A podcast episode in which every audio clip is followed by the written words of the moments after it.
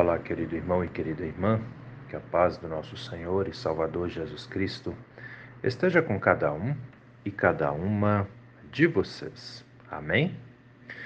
Hoje é sexta-feira, dia 10 de março, e antes da nossa reflexão, quero convidá-los e convidá-las para as atividades que temos em nossa paróquia Apóstolo Paulo nesse final de semana. Lembrando que amanhã, sábado, temos às 8 horas da, 8 horas da manhã, na comunidade de Nereu Ramos, o ensino confirmatório. Atenção, confirmandos de Nereu, amanhã às 8 horas temos ensino confirmatório. Também amanhã, às 19 horas, na Vila Lense, temos o encontro dos jovens. Atenção, jovens, adolescentes, todos são convidados, convidadas a participarem conosco do nosso encontro da juventude, que acontece sempre na comunidade da Vila Lense, aos sábados, na, às, 19, às 19 horas. Isso. Também amanhã, sábado, temos culto na comunidade de Bom Jesus. Atenção, moradores do bairro Estrada Nova. Temos culto na comunidade de Bom Jesus às 19 horas amanhã. E no domingo, às 8 e meia da manhã, temos culto na comunidade da Vila Lense, que é a comunidade sede da paróquia Apóstolo Paulo. Todos e todas estão convidados e são igualmente muito bem-vindos a estarem conosco, a celebrarem conosco também. Amém? Sendo assim, vamos meditar na palavra. As palavras das senhas diárias para hoje trazem do Antigo Testamento o Salmo 121, versículo 4, onde o salmista diz assim: é certo que não dormita nem dorme o guarda de Israel. E do Novo Testamento, as senhas diárias trazem para hoje a primeira carta do apóstolo Pedro, capítulo 5, versículo 7, onde Pedro escreve: Lancem sobre ele, sobre Deus, né? Todas as suas ansiedades, porque ele cuida de vocês. Querido irmão e querida irmã que me ouve nesse dia, alguma vez na sua vida você já ouviu o ditado que diz: Deus não dorme nem cochila? Com certeza, eu creio que vocês já ouviram esse ditado, né? Esse dizer: Ah, Deus não dorme nem cochila. Muitas pessoas falam isso. E é interessante que essa frase muitas vezes é dita quando algo é, de errado aconteceu e veio ali uma correção, uma punição, né? É, é interessante observar isso, né? Quando, por exemplo, as pessoas, vamos supor, acontece aí algo, né, trágico, complicado, as pessoas se se, se admiram, se apavoram, se amedrontam num primeiro momento. É, eu vejo muito isso nos noticiários, né? É dada ali uma notícia, o pessoal fica, ó, oh, nossa, como pode, tal, aquele negócio todo. Aí passa um tempo, vem de novo aquela notícia dizendo, falando do desfecho que toda a situação teve, né? E muitas vezes quando a situação envolve justiça, é, julgamentos, punições, sempre vai ter um ou outro que vai dizer, é, viu? Deus não dorme nem cochila, né? No sentido assim de que a justiça foi feita, os culpados vão agora pagar pelo que fizeram, né? E Deus não dorme nem cochila. Muito bem. É muito comum a gente ouvir esse tipo de coisa. Se vocês puxarem na memória aí, muitos dos que me ouvem vão se lembrar que já ouviram essa frase sendo dita por alguém, né? Bem normal. Muito bom. porém, hoje nós descobrimos de onde vem essa frase, né? É, na verdade, uma parte do Salmo 121, no versículo 4, onde o salmista diz que é, é certo que não dormita, ou seja, não cochila, nem dorme o guarda de Israel, que é o Senhor nosso Deus. Então, mas eu quero dizer para vocês, queridos irmãos e irmãs que me ouvem, que Deus não dorme nem cochila, não é só nessas questões, não. Ele não dorme nem cochila de jeito nenhum. Ele está o tempo todo nos cuidando, ele está o tempo todo é, nos amparando, nos fortalecendo, nos guiando. E aí de repente você vai perguntar, mas espera aí, pastor Gil, se Deus está o tempo todo nos guiando, por que tem tanta coisa errada no mundo? Por que tanta gente faz coisas erradas no mundo, né? Pois é. A questão é que Deus também nos dá a liberdade de aceitar ou não a palavra dele. E aqueles que aceitam essa palavra, com certeza, vão caminhar pelo caminho certo, pelo caminho correto, de acordo com os planos e projetos do Senhor nosso Deus. Agora, aqueles que não aceitam, né, vão viver por aí fazendo aquilo que dá na cabeça e muitas vezes não são coisas boas. Então, tem muita gente que tem essa esse péssimo hábito, acho que eu posso colocar dessa forma. Tem muita gente que tem esse péssimo hábito de culpar Deus pelas coisas erradas feitas pelas pessoas. Onde é que está a ligação aqui? O que, que tem a ver uma coisa com a outra? Deus não mandou ninguém ir lá e roubar, matar, estuprar, consumir drogas, né? vender drogas.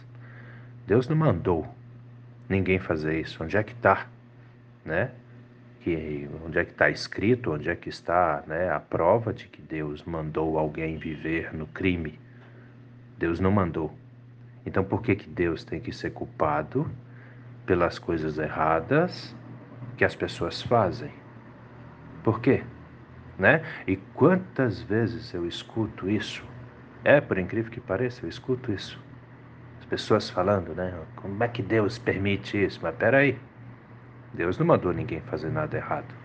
A pessoa faz porque quer, né? Ninguém entra para o crime é, por acaso.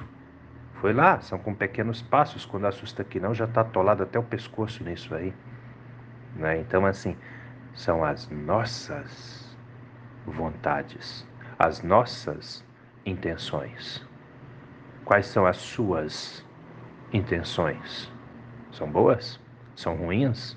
Se são boas, glória a Deus por isso. E se são ruins, abandone, mude o seu caminho. Entendeu? Se converta. Converter é isso, é voltar atrás, recomeçar, né? E o mais interessante é que enquanto as pessoas acertam, ou enquanto as pessoas erram, Deus está o tempo todo cuidando, olhando, observando e agindo.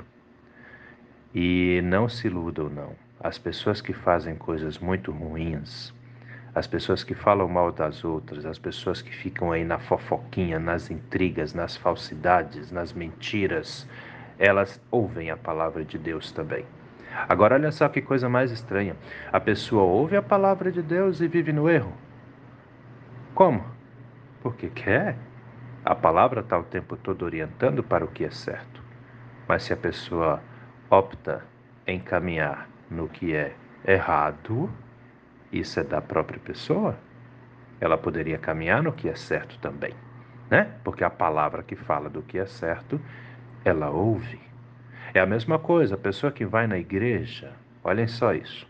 A pessoa que vai na igreja no domingo, no sábado, está ali, celebrou o culto, né? É, celebrou a missa, o padre pregou, o pastor pregou, a palavra foi ministrada, a pessoa fala, uau, olha aí, essa palavra, que legal e tal. Aí durante a semana vai lá e comete pequenos atos desonestos. Por quê? Entende? Ah, não tem problema, todo mundo rouba, o que, que tem eu dar uma roubadinha também, né? Por quê? Entendem? ouviu a palavra, mas não aceitou e não cumpre. E Deus está observando isso. Então, assim, Salmo 121, versículo 4, nós sabemos que é certo que não dorme, né? E nem dormita, ou seja, Deus não dorme nem cochila. É certo que não dormita e nem dorme o guarda de Israel. Sabermos disso é algo maravilhoso, porque a gente sabe que Deus está o tempo todo cuidando de todos e todas nós. Mas para quem vive no erro, é um problema, porque Deus está o tempo todo olhando as coisas erradas que a pessoa está fazendo também. Então observa a tua vida aí, querido, querida. Não vá pelo caminho errado, né? E aí vem o apóstolo Pedro na sua primeira carta, capítulo 5, versículo 7, e ele diz: "Lancem sobre ele todas as suas ansiedades, porque ele cuida de vocês." Está passando por uma dificuldade, por um problema, seja qual for, entrega nas mãos do Senhor. Diga: Senhor, toma minha vida nas tuas mãos. Entrega suas ansiedades, seus medos, suas preocupações. Levante a cabeça. Tu és um filho amado de Deus. Tu és uma filha amada de Deus. Não tenha medo, enfrenta. Ele cuida de todos nós. Ele não cuida de nós só das coisas erradas que fazemos. Ele cuida da nossa vida. Cabe a nós escolhermos se vamos fazer o que é certo ou o que é errado. Amém? Pensa nisso com carinho, meu irmão. Pensa nisso com carinho, minha irmã, porque o amor de Deus não cessa. Ele está o tempo todo voltado para nós. Então vamos viver de acordo com esse amor. Que Deus nos abençoe. Amém? Vamos orar? Deus eterno e todo-poderoso, muito obrigado, Senhor, pela noite que passou em que pudemos descansar protegidos, protegidas pelo Senhor. Obrigado, Pai amado, por sabermos que o Senhor não dorme nem cochila, mas está o tempo todo cuidando de todos e todas nós. Obrigado, Senhor, por sabermos que a Sua mão protetora, cuidadora curadora de Pai está sempre estendida sobre nós também. Assim, meu Deus, entregamos as nossas vidas ao Senhor. Entregamos os nossos medos, as nossas ansiedades, as nossas angústias e te pedimos, Pai amado, se tu conosco a cada instante de nossas vidas. Nos guarde, nos proteja, nos abençoe, nos cure. Te pedimos, Senhor, que o Senhor venha sobre cada pessoa que sofre, desde a mais pequenina criança até o idoso de maior idade, e proteja e abençoe, pois todos e todas nós necessitamos da Sua graça, necessitamos do Senhor. Olha para aqueles que estão em tratamentos, em casa ou internados em hospitais. Olha para aqueles que passaram por cirurgias ou que passarão por cirurgias também. Olha, Senhor, para aqueles que sofrem com o luto e venha fortalecer, animar, confortar. É em nome do nosso Senhor e Salvador Jesus Cristo que te pedimos e desde já também te agradecemos, pois sabemos que o Senhor ouve as nossas orações e atende os nossos pedidos também. Em nome de Jesus. Amém, Senhor. Querido irmão, querida irmã, que a bênção do Deus eterno e todo-poderoso, Pai, Filho e Espírito Santo, venha sobre você e permaneça com você, hoje e a cada novo dia de sua vida, em nome do nosso Senhor e Salvador, Jesus Cristo. Amém. E até a próxima.